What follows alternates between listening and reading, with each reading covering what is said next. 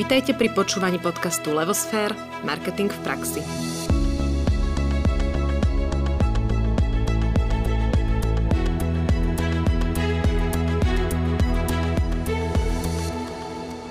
Prajem dobrý deň. Volám sa Nadia Kacera a spolu s Ankou Sabolovou vítame všetkých poslucháčov pri počúvaní podcastu Marketing v praxi.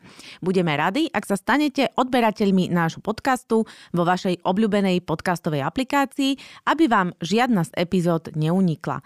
Ak sa o nás chcete dozvedieť viac, zájdite na stránku www.levosfer.sk, kde sa dozviete aj o našej hlavnej činnosti, o tvorbe biznis marketingovej stratégie.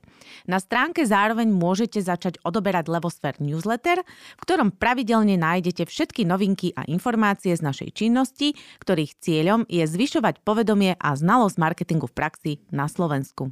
Zároveň by sme radi privítali nášho dnešného hostia, Emila Fitoša, s ktorým sa porozprávame o téme umelá inteligencia. Dobrý deň, pán Fitoš. Dobrý deň. Dobrý deň. Dobrý deň. Vítajte u nás v podcaste a na úvod takých pár slov o vás, aby sme si priblížili, že kto vlastne ste a prečo ste tu. IT sektoru sa venujete celý váš profesionálny život. Ako riaditeľ pre verejný sektor, zdravotníctvo a dopravu ste pôsobili v spoločnosti Siemens Business Services a tiež ste boli generálnym riaditeľom ATOS Česká republika a Slovensko. Momentálne ste prezidentom IT Asociácie Slovenska a tiež pôsobíte v odvetvi rizikového kapitálu. V rámci neho sa zaoberáte investíciami do rozvíjajúcich sa firiem v oblasti Internet of Things či virtuálnej reality. Ste tiež členom platformy Slovak AI, v ktorej sa snažíte meniť Slovensko na centrum umelej inteligencie a chcete vďaka tomu vytvárať ekonomicky silnejšie Slovensko s kvalitnejším životom. Veľmi krásne. Ďakujem, sedí to. Sedí to, áno. Ja ešte takú vsúvku, že prečo teda AI alebo AI a marketing. Technológie nás čoraz viac ovplyvňujú a tento ich vývoj výrazne ovplyvnila aj pandémia, ktorá to celé vlastne urýchlila. Umelá inteligencia je téma, o ktorej sa začína čoraz viac hovoriť. Využíva sa v mnohých oblastiach a marketing je jednou z nich. V súčasnosti v ňom hrá dôležitú úlohu. Pred niekoľkými mesiacmi sme sa aj my v rámci Levosfér zúčastnili World Marketing Summitu, ktorého zakladateľom je sám pán Kotler, ktorý tu povedal, že umelá inteligencia je jedným z nástrojov nového marketingu. Tak poďme hneď na úvod, aby sme si tému ukotvili, to my máme tak veľmi radi v tomto podcaste našom vzdelávacom. Čo je to teda umelá inteligencia?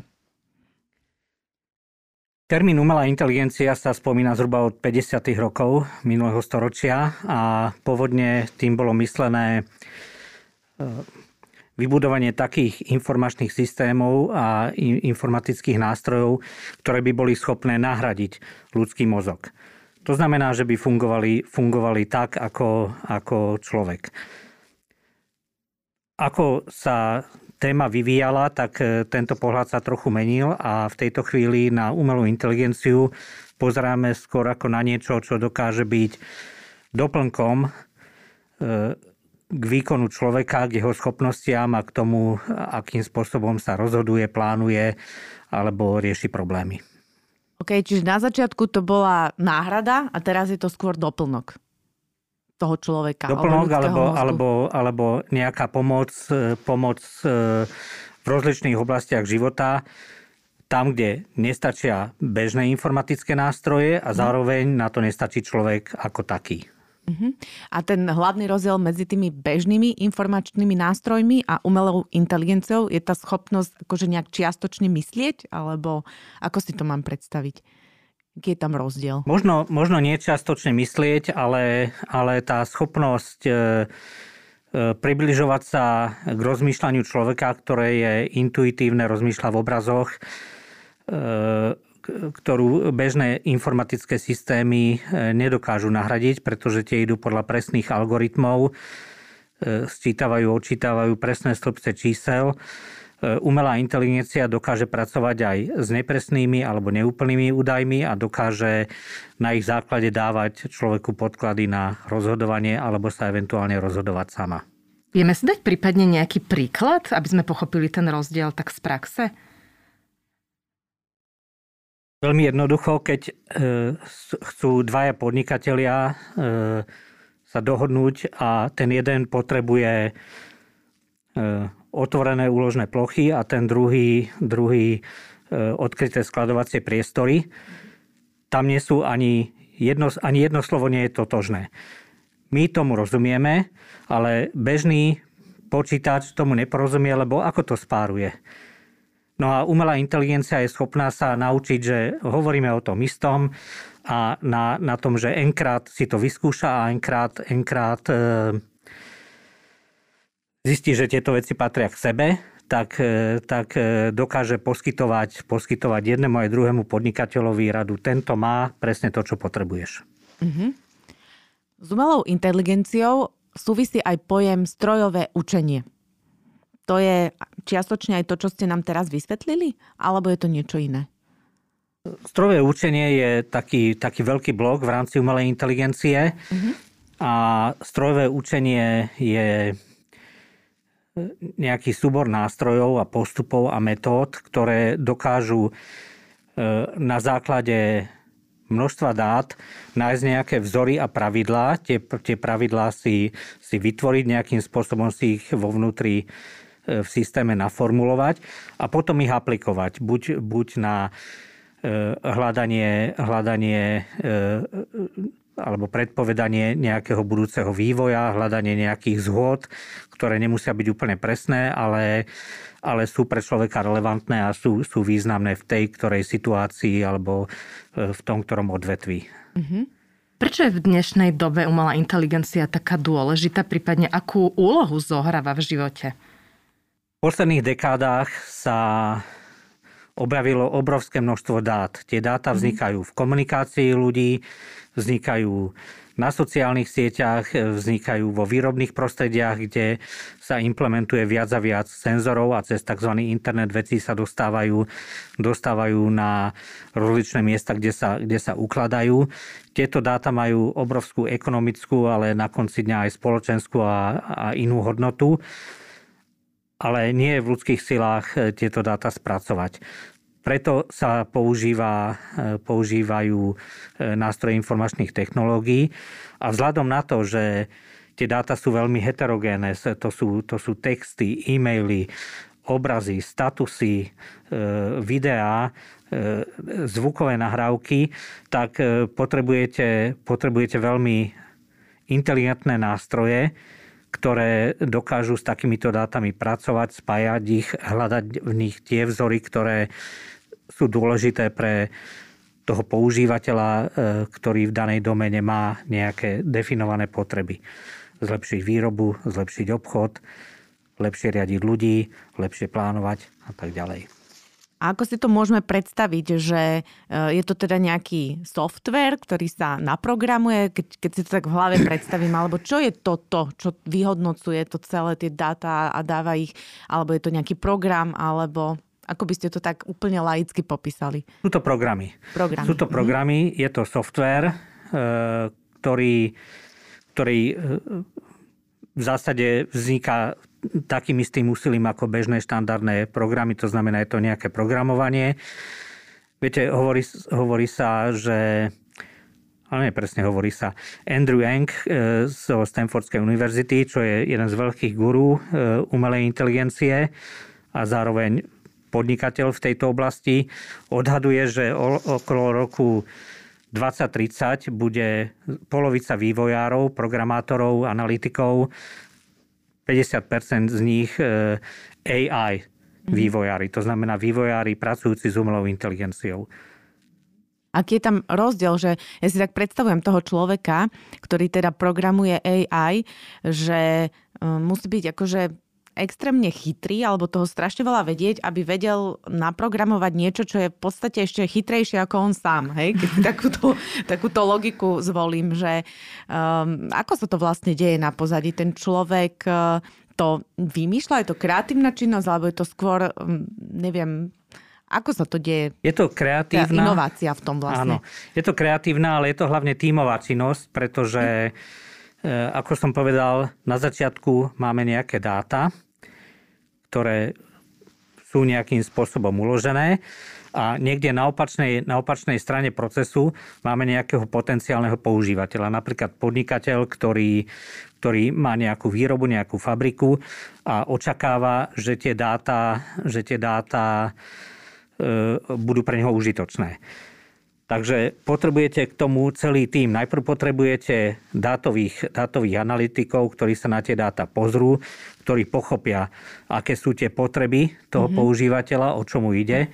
Či mu ide o zrýchlenie výroby, zvýšenie objemu, zníženie množstva odstávok na strojov, lepšie využívanie strojov a tak ďalej. Z tohto pohľadu sa pozrie na dáta, zanalizuje ich, zistí ich hodnotu a nájde medzi nimi také, také vzory a také, také závislosti, ktoré umožnia dať tomu podnikateľovi odpovede pre jeho rozhodnutia. Potom musia nastúpiť programátori, ktorí e,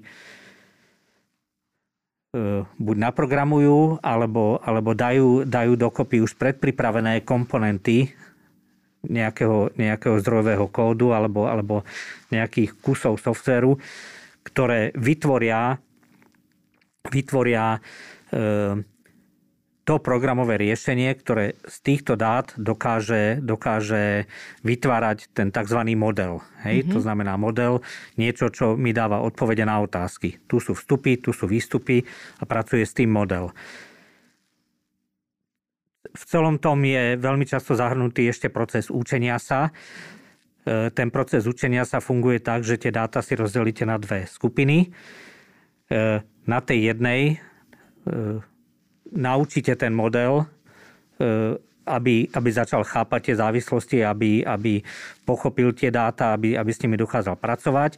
A na tej druhej vzorke potom testujete, že či to robí správne. To znamená, tie dáta, dáta obsahujú aj vstupné, aj výstupné údaje z minulosti. A Model by mal správne povedať, že ak budú vstupné dáta takéto, výstupy budú také. Ak budú vstupné dáta posunuté nejakým spôsobom, toto bude vyššie, toto nižšie, tak, tak tie výstupy e, budú trochu iné. A na týchto dvoch vzorkách, jedna učiaca sa a tá druhá testovacia, dokážete ten model odladiť tak, aby keď príde nová sada dát, ktorá nie je historická, ale je aktuálna, aby ten model dal tie správne odpovede. Mm-hmm. Dobre, čiže už mi je to jasnejšie. Na jednej strane mám uh, teda potrebu, ten podnikateľ má nejakú potrebu, potrebuje niečo zmeniť vo výrobe napríklad. E, na tej druhej strane je teda analytik, ktorý zanalizuje tie dáta, ktoré sú aktuálne možné, prístupné, ktoré sú nazbierané, ano. že čo sa teda s nimi dá robiť. Uh-huh. A potom v strede sú, je tam ten programátor, ktorý to tie dáta spracuje, teda vytvorí program, ktorý tie dáta spracuje podľa tých potrieb. Môže sa tam v tom procese stať, že sa stane niečo neočakávané? Lebo ja sa teraz tak pýtam, hej, umelá inteligencia to v našich predstavách ľudí, ktorí sa tým nezaoberáme, e, niekedy je aj také, že je to neúplne kontrolovateľné a že či teda tam môže nastať niečo také, že zrazu ten program začne robiť niečo, čo sme neočakávali, alebo je to skôr nepravdepodobné, je to fantázia. Myslíš, že to vidíme v tých filmoch, hej, hej, že robot ožije a tak? No úplne by som to nepodceňoval, tie filmy, okay. uh, ale uh, v, te, v, tej, v, tej bežnej, v tej bežnej praxi uh, viete, umelá inteligencia svojím spôsobom sa, sa blíži do štádia E, niečoho, niečoho bežného. Bude to komodita. Ano. Už teraz je množstvo, množstvo riešení aj pre dostupných aj slovenským podnikateľom, ktoré využívajú umelú inteligenciu. Využívajú vždy v rámci nejakého väčšieho riešenia, väčšieho softveru. Nie, nie je to nikdy samostatná umelá inteligencia, nejaký nástroj, ktorý, ktorý niekde stojí. Je to vždy súčasť, ja viem, optimalizácie výroby, e, nejakého, nejakého riadenia údržby, riadenia kvality. Čiže je tam, je tam veľa nástrojov a je tam aj ten napríklad učiaci sa prvok, čiže, čiže nejaký fragment umelej inteligencie. Tá umelá inteligencia je nesmierne závislá na množstve a kvalite poskytnutých dát. To znamená, ak máte, ak máte málo dát, tak e, sa vám veľmi ľahko môže stať, že, že e, model e, pri, pri ďalších vstupných dátach dá prekvapivé a nesprávne výsledky. Čiže Čiže e, takým kľúčovým, kľúčovým parametrom, na ktorý sa treba pozerať, je, je e, dostupnosť dát. A potom, potom je samozrejme veľmi dôležité aj to, ako sa spracujú, ako sa zanalizujú, či analytici rozumejú potrebám, potrebám podnikateľa alebo nie. Ale máme tu, máme tu aj v praxi príklady, kedy, kedy nasadenie umelej inteligencie, e, ktoré funguje správne, má nežiaduce výsledky. K tomu ešte asi prídeme, pretože predpokladám, mm. že budú otázky aj na sociálne siete. Áno, áno, za chvíľku sme v marketingu. ja by som sa ešte opýtala, že toto si veľa rozoberáme umelú inteligenciu z pohľadu toho, ako pomáha podnikateľom. A ako je to v bežnom živote ľudí? Už aj tam presakuje umelá inteligencia, prípadne kde sa s ňou môžeme v takom bežnom živote stretnúť? Každý z nás, ktorý používa, používa hlasové rozhanie svojho telefónu, či je to Siri alebo Alexa, tak komunikuje s umelou inteligenciou. A tá umelá inteligencia mu dáva, dáva odpovede na jeho otázky alebo, alebo robí, robí to, čo e, jej prikazuje svojim hlasom. Zapína mu hudbu, zapína mu televízor alebo, alebo mu, mu odpovedá v nejakom, v nejakom, v nejakom čete hej, v, ne, v nejakom rozhovore. Čiže, čiže všetci to máme na telefónoch, je to naozaj komodita, ale e, to, to používanie, to používanie, to používanie rastie a tí, čo nakupujú na Amazone a na iných, iných e, e, platformách, sú naučení, že dostávajú nejaké odporúčania. Ak si kúpim dve knihy s nejakým zameraním a s nejakým obsahom, veľmi ľahko sa mi stane, že mi príde kniha od iného autora s iným názvom, ale s podobnou témou. To nie je náhoda, to je, to je, to je to, že umelá inteligencia rozpoznala nejaký vzor v mojich preferenciách, v mojom chovaní, v tom, na čo všetko si klikám, aké recenzie si čítam a následne mi dáva odporúčania. Okay. Máme tu ešte taký pojem, že Turingov test, že sa tento pojem veľmi často používa v umelej inteligencii. Čo to je? Turingov test, e, viete, viete kto bol Turing? Asi, asi viete, ale pripomeniem, pripomeniem poslucháčom. Uh-huh. Turing to bol jeden z priekopníkov informatiky. E, obrovskú rolu zohral za druhej svetovej vojny a som si istý, že strašne veľa poslucháčov videlo film Code Enigma, tak sa myslím volal. Mm-hmm. Jeho hlavnou postavou je, je Turing a uh, okrem toho, že bol, že bol uh, technicky zdatný a, a, a premyšľajúci informatik, ako som povedal, priekopník, tak postavil jednu hypotézu, ktorá sa nazýva Turingov test, ktorá ktorá stanovuje nejakú latku pre, pre inteligenciu počítača a tá latka je postavená zhruba takto. V prípade, že sa rozprávam alebo komunikujem e, s počítačom a človekom, Turingovým testom prejde, prejde ten počítač, pri ktorom to publikum, ktoré nevie, s kým komunikuje, dokáže odlišiť ten počítač od živého človeka. Čiže e, ak 10 ľudí, ak 10 ľudí kladie otázky treba s dvom subjektom a e, dokáže viac ako 30%, to znamená traja z tých desiatich ľudí povedať, povedať že E, alebo nedokáže povedať, že čo je stroj a čo je človek, alebo sa pomilia, tak e, to zariadenie, ten stroj prechádza Turingovým testom. Mm-hmm. Prvýkrát prešiel, prešiel počítač Turingovým testom e, v roku 2014, myslím. A, a bolo to, bolo to, bola to situácia, kedy počítač sa vydával za 13-ročného chlapca a otázky boli kladené tomu chlapcovi, otázky boli kladené počítaču a, a, a tam, tam, tam to skóre bolo, bolo viac ako 30% v prospech toho počítača. Mhm. A to je niečo vítané v eh, AI, alebo je to považované za úspech, že je to dobré, alebo je to skôr také, že na hranici? Ako to je, to, je to skôr akademická téma, akademická. by som, by som mm-hmm. povedal. Nie je to Ehm, nie je to... Ehm, Nie je to niečo, s čím, s čím sa bežne informatici zaoberajú, mm-hmm. ale v, prí, v niektorých prípadoch e, dosiahnuť e, prirodzenú komunikáciu môže byť veľmi žiaduce. Prípadom sú napríklad inteligentné chatboty, Áno. ktoré, ktoré už dnes, dnes tvoria obrovské množstvo, možno 80-90% tých odpovedí, ktoré dostávate, ktoré dostávate, keď v čete si pýtate nejakú podporu, Veľmi často je tam fotografia človeka a, a, a nejaké meno, väčšinou krstné, ale veľmi často je to chatbot.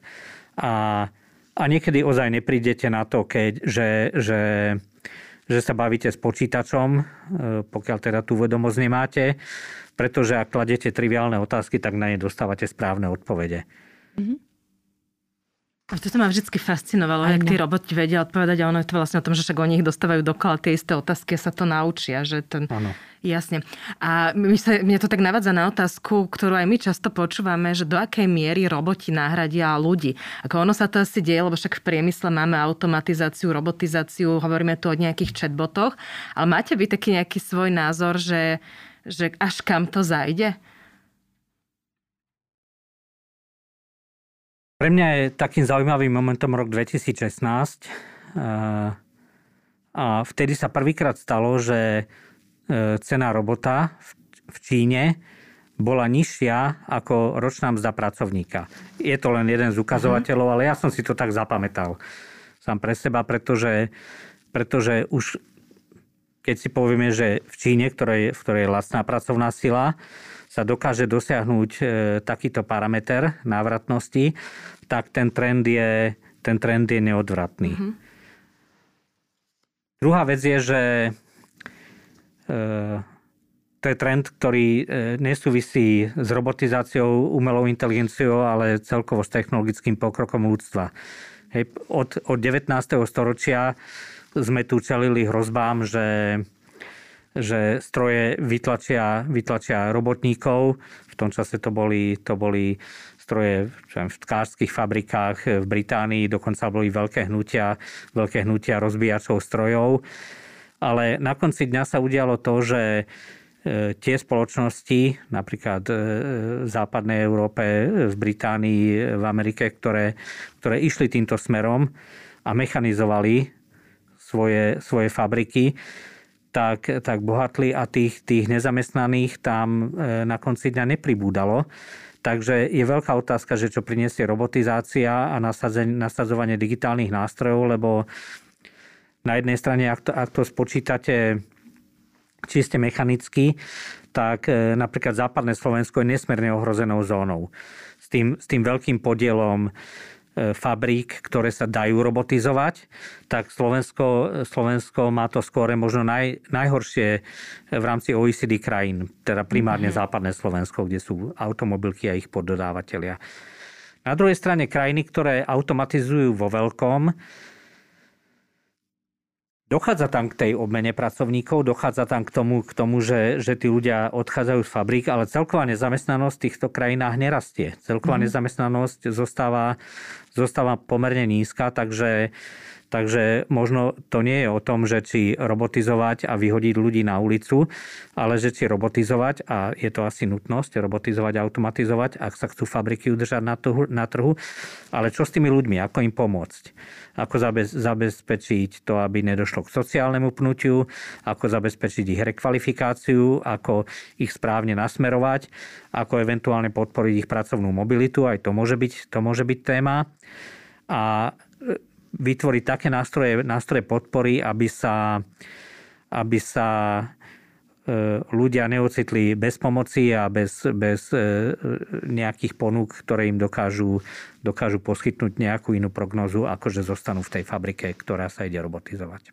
Mhm, na druhej strane, prakticky keď e, teda poviem to tak jednoducho, stroje um, preberú niektoré typy prác od ľudí, možno ľudia majú priestor na to, aby robili zmysluplné veci, e, neprenášali, ja neviem, vec z bodu A do bodu B, alebo nerobili manuálne, monotónne činnosti, alebo činnosti, ktoré ich nejakým spôsobom osobne nerozvíjajú, ani po tej ľudskej stránke, ani, ani po inej. Takže e, je to možno aj priestor, ako naozaj človek by mal robiť niečo, čo je aj pre dušu a je zmysluplné. S tým súhlasím, s tým súhlasím a e, obavu ani nemám z toho, že by sa ľudia neprispôsobili a že by si nenašli niečo iné a že by nevznikol aj dopyt po mm-hmm. tej ich pracovnej sile. Len si zoberme, zoberme e, taký báger, rýpadlo odborne, bager ľudovo povedané, mm-hmm. nahradí, nahradí koľkých, možno, ak je to malý bager, 20 ľudí. Ale v stavebníctve je stále nedostatok ľudí. Áno. Hej. Mm-hmm. Ja som akurát inak čo? išla povedať, že my máme klienta, čo robí e, v priemysle automatizáciu a robotizáciu.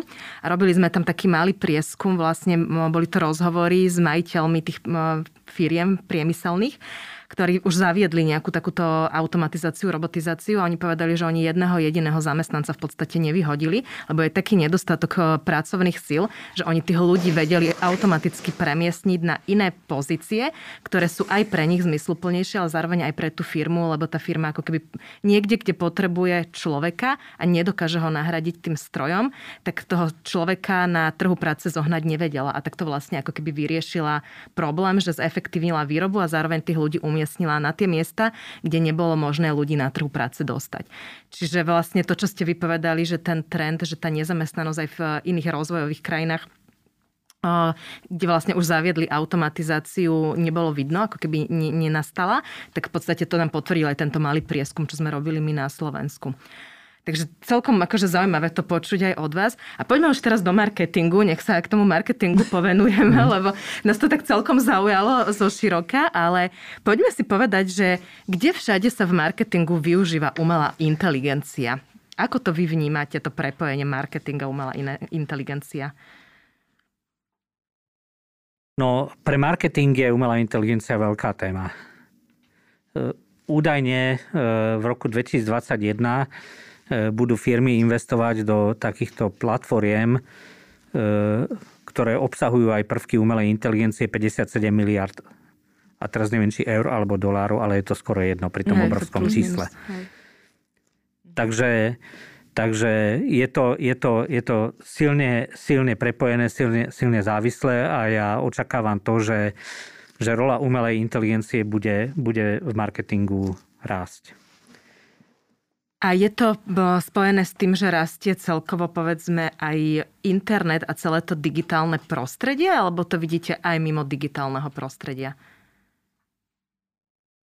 Tu príklady aj mimo digitálneho prostredia, napríklad, napríklad na predajniach e, sa dajú používať, používať e, e, nástroje a prostredky, ktoré, ktoré monitorujú správanie ľudí a, a treba E, učia, učia sa, že ako ich správne navigovať, ako, ako ukladať tovar.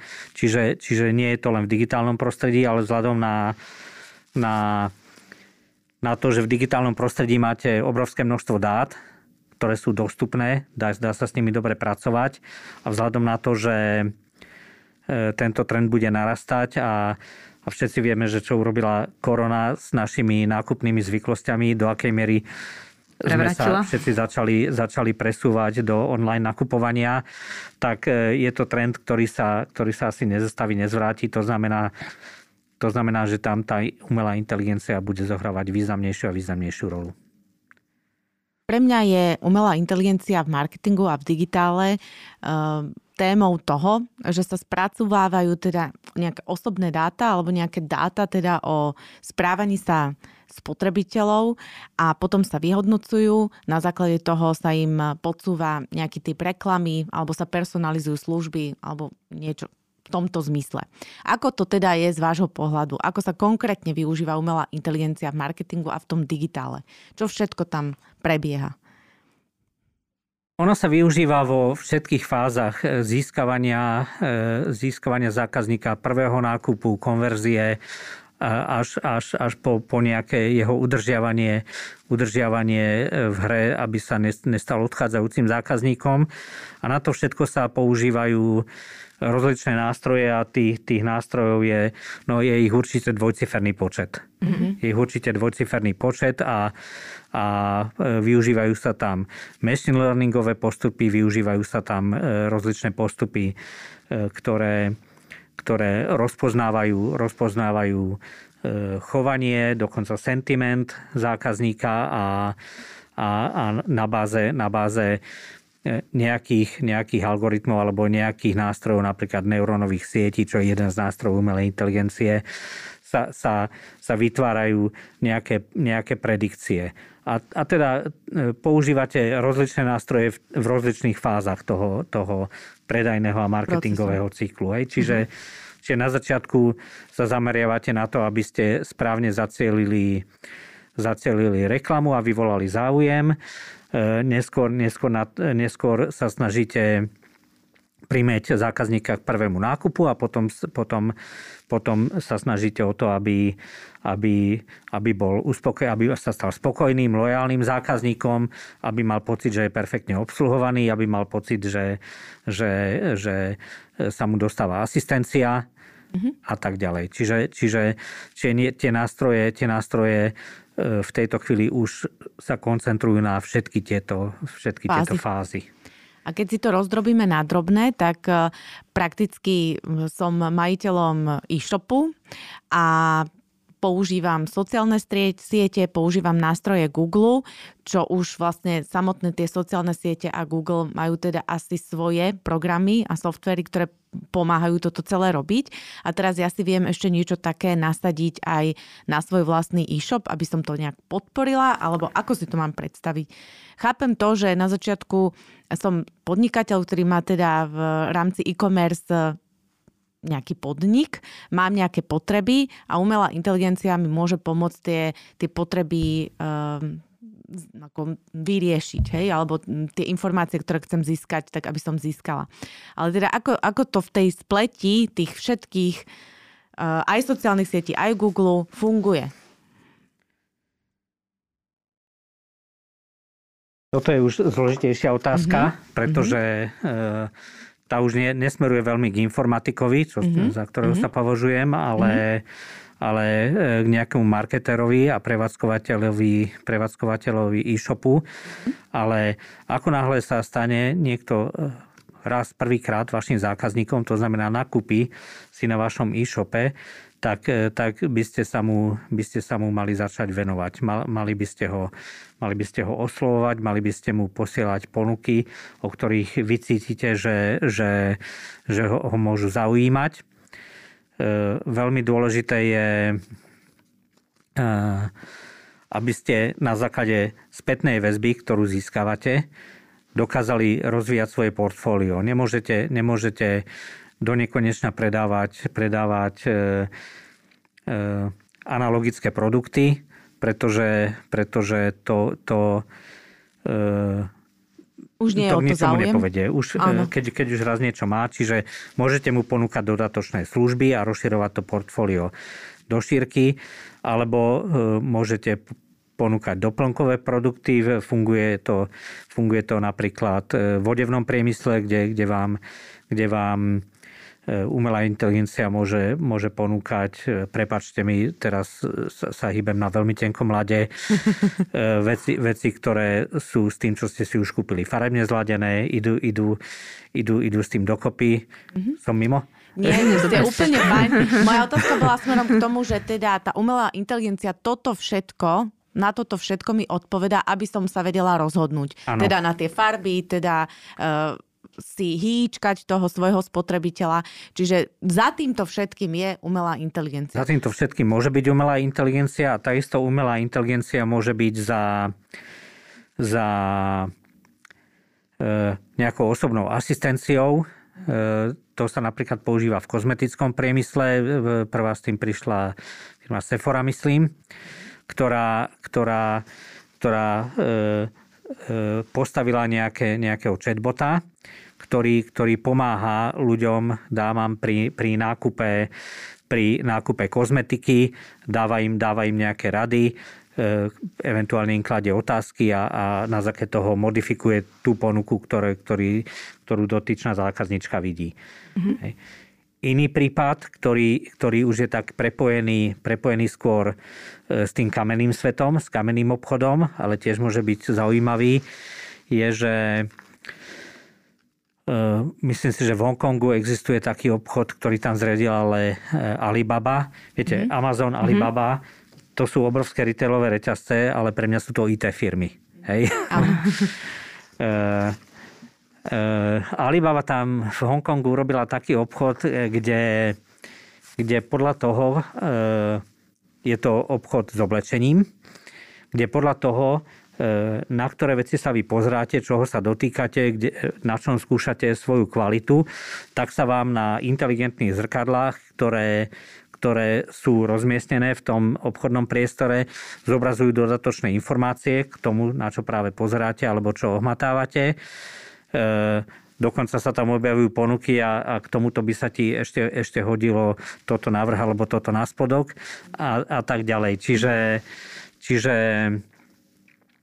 je to možné aj v čiste virtuálnom svete na internete, ale je to možné aj v takejto kombinácii e, internetového a kamenného obchodovania. Čiže to, čo by niekedy robil človek, nejaká teda osobná asistentka alebo čokoľvek, čo si v živote vieme predstaviť, tak umelá inteligencia dokáže aktuálne urobiť namiesto toho človeka. A možno to urobí ešte zaujímavejšie, lebo všetky tieto veci, ktoré akurát menujete, tak sú až také fascinujúce. Inak ja som, ja musím povedať, videla nedávno jeden príklad. Bola to, jak spomínate, tú Áziu, azijská umelkyňa. Mm-hmm. A ona teda nemôžem ani povedať, že ona malovala tie obrazy, ona mala robota, mala také rameno a ten robot vlastne miešal farby a kreslil obrazy a bolo to absolútne fascinujúce, lebo vtedy som zostala taká, že až tam sme už zašli, že vlastne ten robot kreslí obraz miesto tej umelkyni a boli tie obrazy nádherné, že som zostala, že ako sa to ten robot dokázal naučiť, že koľko musel nakresliť obrazov, ale to je asi to, že tam má tie data, že čo všetko sa s čím zhodí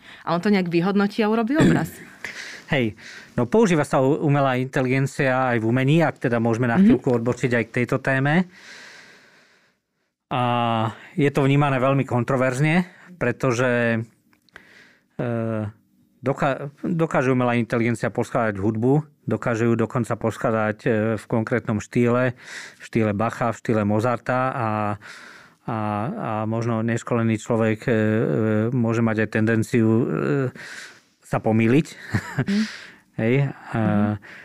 neviem, neviem, že či to je úplne cesta, cesta do budúcnosti. E, umelá inteligencia takisto dokáže, dokáže malovať obrazy. Hej. To, to, je, to je fakt, to, čo ste povedali, povedali platí. A ja tu, ja tu vidím jednu analógiu e, s 19. storočím, kedy vznikla fotografia. Vtedy fotografia e, bola vnímaná, že to je možno smrť maliarského umenia. Mm-hmm. Hej, ale, ale nestalo sa tak. E, samotné výtvarné umenie išlo, išlo, išlo jedným smerom, stalo sa viac abstraktným, stalo sa konceptuálnym. E, mám taký dojem, že krajinárstvo ako žáner možno po 19. storočí stratilo význam. A ale, ale vytvarné umenie nezaniklo. Stále, stále, sú, stále sú umelci, ktorí, ktorí dokážu, dokážu e, byť veľmi úspešní a, a, a, a to dokonca aj finančne. A na druhej strane vznikol nový umelecký žáner fotografia. Hej. A tento trend, tento trend ako keby sme už teraz mohli pozorovať aj v umení, pretože sú umelci, ktorí vytvárajú svoje diela za pomoci umelej inteligencie, kde oni prichádzajú s kreatívnym podnetom a umelá inteligencia e, za prvé dokáže, dokáže to urobiť za pomoci rozličných mechanických nástrojov, ramien, e, robotických nástrojov technicky dokonalé. to je fakt.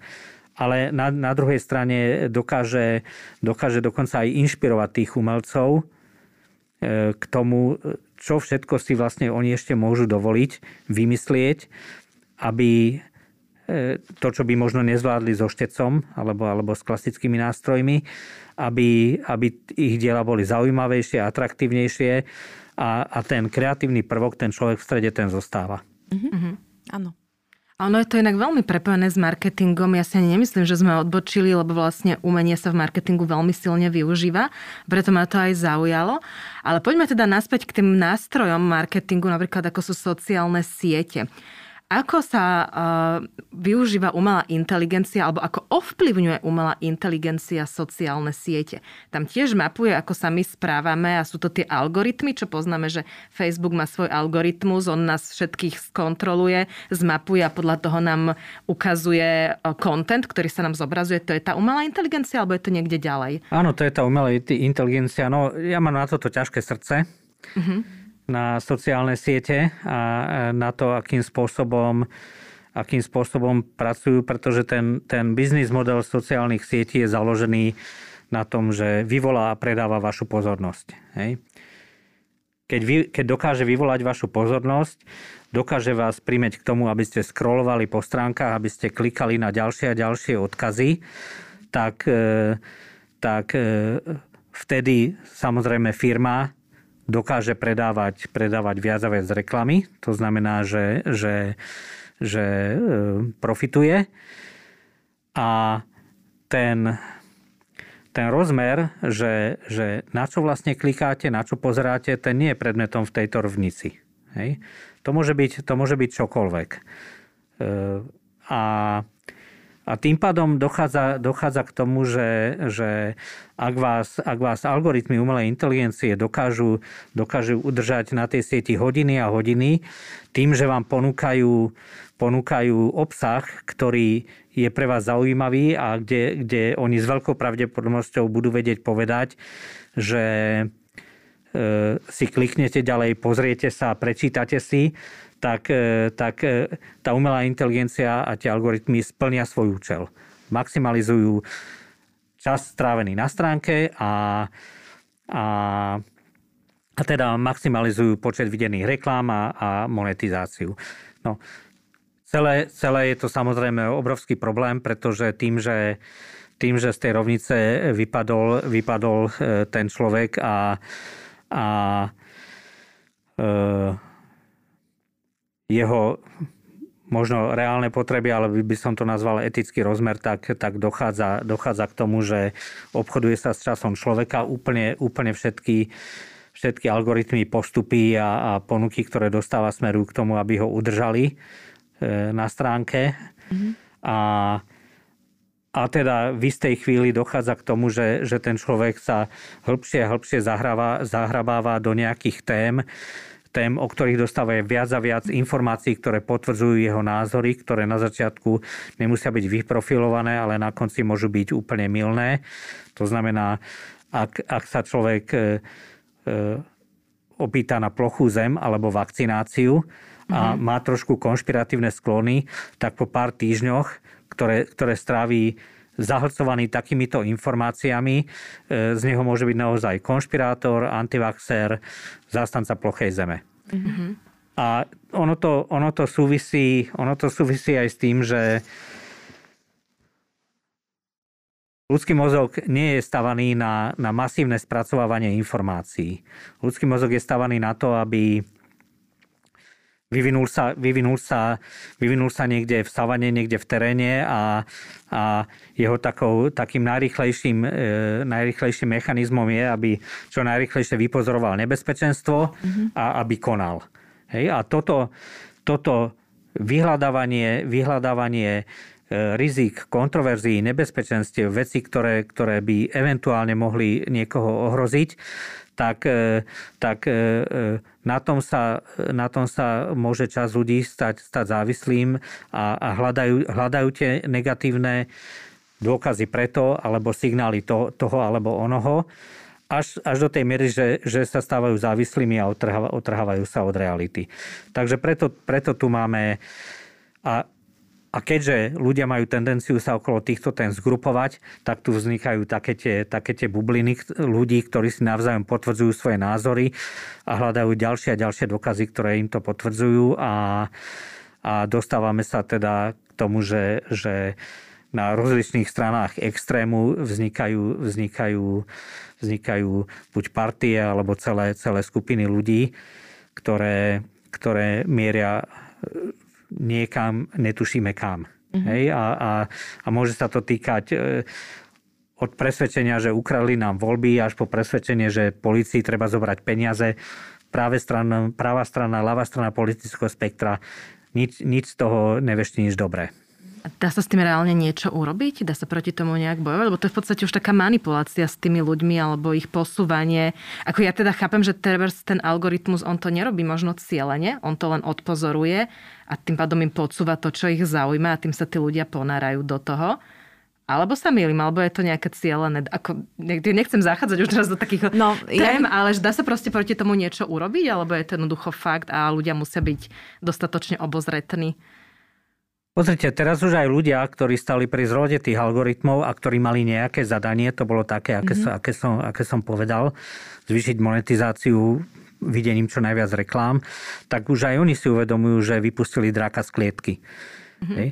Len, len e, zahnať ho naspäť do tej klietky je takmer nemožné, takže to úsilie musí prísť jednak zo strany regulátorov, a musia toto, musia toto pochopiť politici a musia to pochopiť politici krížom cez politické spektra, pretože politici nemajú problém využívať e, tieto vlastnosti sociálnych sietí a musí dojsť ku konsenzu, to znamená regulácia.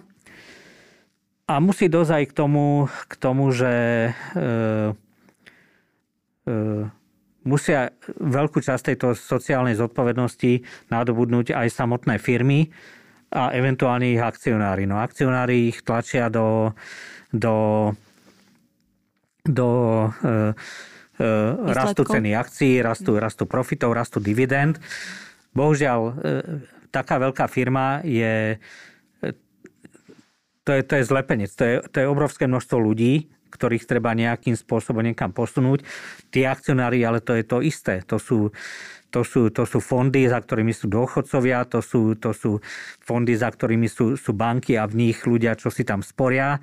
Čiže, čiže táto, tento rozmer spoločenskej zodpovednosti sa asi musí rozšíriť plošne, lebo, lebo inak, inak e, to bude stále, stále e, hnané, hnané do väčších a väčších extrémov. Ja to vnímam tak, že je to všetko to začína a končí pri tom, že sa pracuje s nejakými mojimi osobnými dátami. Čiže ako náhle si to ja uvedomím, možno každý aj individuálne sám za seba, tak sa čo najviac eh, chrániť a byť akože toho si aj trošku vedomý.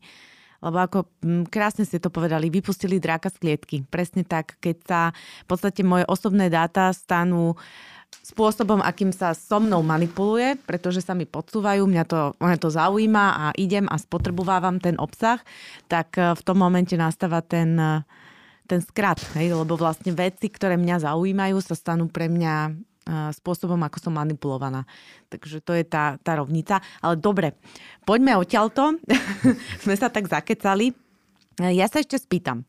Sú oblasti, ktoré v marketingu tá umelá inteligencia ešte nedokáže nejakým spôsobom pokryť, alebo je tu ešte nejaká vízia pred nami, čo sa týka tohto, alebo už, už sa dá skoro všetko?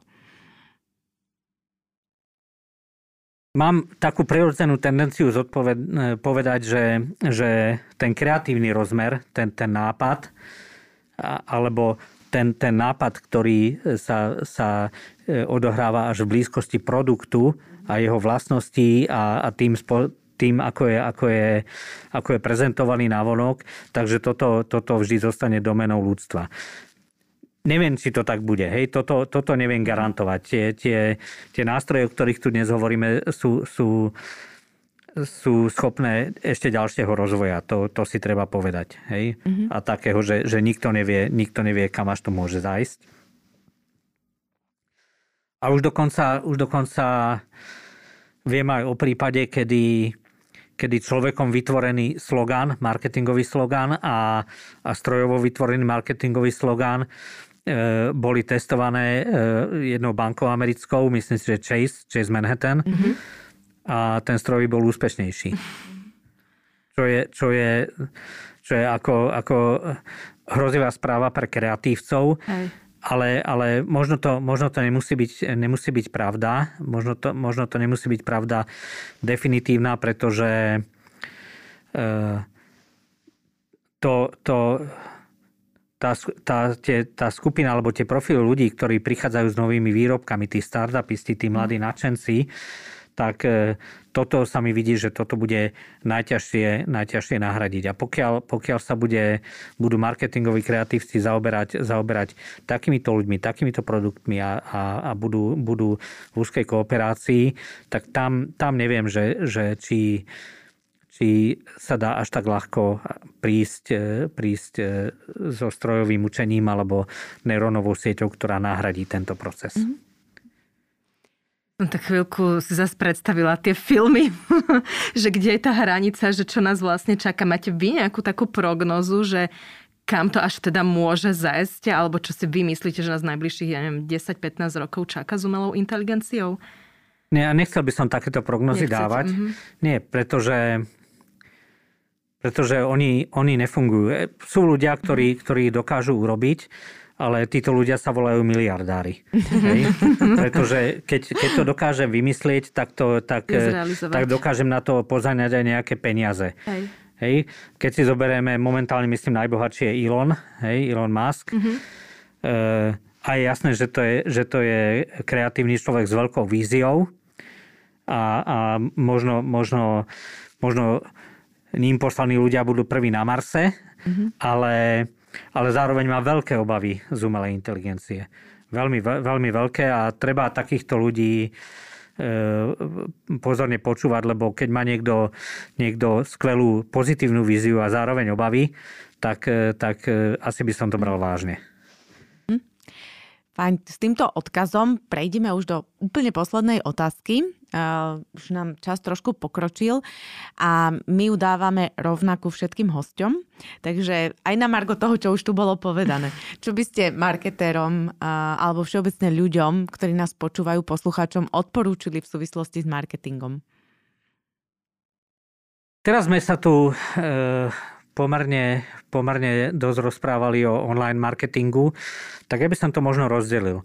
Ja by som, ja by som povedal najpr, najprv ľuďom, ktorí, ktorí sa pohybujú na internete, na sociálnych sieťach. Vaše dáta sú, sú nesmierne hodnotné. Nevzdávajte sa ich až tak ľahko. Nerozdávajte ich na počkanie, nerozdávajte ich každému, kto si ich vypýta je, je, to, je to hodnota a keď ich dáte nejakej stránke, nejakému softvéru, tak, e, tak jedine za tých okolností, že budete dostávať reálnu hodnotu. Nie, že, nie, že váš čas a váš pozornosť sa stanú komoditou. Mm-hmm. Nedávajte nikomu dáta, pokiaľ, pokiaľ, e, pokiaľ nemusíte marketérom, teraz som poškodil marketérom. Hej? hej? To si poškodil, ale, ale, ale, ale nevystrihnite to. Nie, nie, srandujem. Nevystrihnite to, lebo, Jasne, lebo e, podľa mňa je to dôležité. Hej? Určite áno. A, a hlavne pre, pre mladých ľudí, ktorí, ktorí si môžu zahltiť ten priestor na dlhé roky. Čo sa týka marketérov, Bavili sme sa tu o rozličných nástrojoch a, a, a ja, som, ja som teda za to, alebo aj firmách, mm-hmm. ktoré chcú predávať e, za pomoci moderných nástrojov, za pomoci, za pomoci online nástrojov na internete. Treba to využívať, treba, treba, treba na tom pracovať, lebo, lebo vaša konkurencia nespí. Mm. Takže, takže úplne určite sa musíte, musíte týchto, týchto nástrojov e, zhostiť. Je tu jedna vec, ktorú sme si vôbec nepovedali zatiaľ. Mm-hmm. A to je, že ten virtuálny priestor, ktorý skýta, skýta aj tie, tie možnosti oslovania a udržiavania zákazníkov, je zároveň e, terénom, terénom dravcov. A ja teda, ja teda osobne som zaregistroval, že ak vaše náklady na marketing sa dostanú na úroveň zhruba tých 200 eur denne, alebo možno, možno nejakých 5-6 tisíc eur mesačne, tak, e, tak tí dravci prichádzajú. Hej, to znamená, že, že to, to, je, to je to, čo ja, ja som e, ja, ja teda viem, viem pozitívne z konkrétnych prípadov, že zhruba pri takejto sume sa, sa udeje to, že, že hackery podniknú e, útoky na vaše stránky a že, a že začínate prichádzať o zákazníkov rádovo aj niekoľko dní, kým, kým príjmete opatrenia a ak tie opatrenia neviete prijať alebo, alebo, alebo nemáte na to, aby ste, aby ste v tejto chvíli niekoho drahého zaplatili, aby vám to dal do poriadku, tak to môže byť aj dlhší jav. Mm-hmm. Takže pri tom všetkom, čo budete robiť na internete. Určite nezabúdajte na kybernetickú bezpečnosť vo všetkých jej, všetkých jej e, ohľadoch. Mm-hmm. Kybernetická bezpečnosť asi bude aj téma, ktorú budeme rozoberať v rámci podcastu, lebo áno, je to jedna veľká téma a som rada, že ste to aj spomenuli a asi aktuálne téma, ktorá by mala najviac rezonovať aj vzhľadom na to, čo mm. sme si tu dnes povedali. Každopádne veľmi pekne ďakujeme za príjemný a až pre mňa miestami fascinujúci rozhovor. Bola to pre mňa čest také niečo počuť a teda mať to takto od vás priamo. Želáme všetko dobré a teda verme, že, že AI bude fungovať pre ľudí viac ako proti ním. Tak by som to zakončila. Ďakujem vám za pozvanie. Ďakujem veľmi pekne. Lúčme sa aj s vami, naši poslucháči. Počujeme sa opäť vo štvrtok pri ďalšom vydaní podcastu Levosphere Marketing v praxi, kedy sa porozprávame na ďalšiu zaujímavú tému. Nezabudnite nás sledovať na Facebooku, Instagrame, LinkedIne a stať sa odberateľom našich newsletterov a samozrejme aj našich podcastov. Krásny deň prajeme. Dovidenia.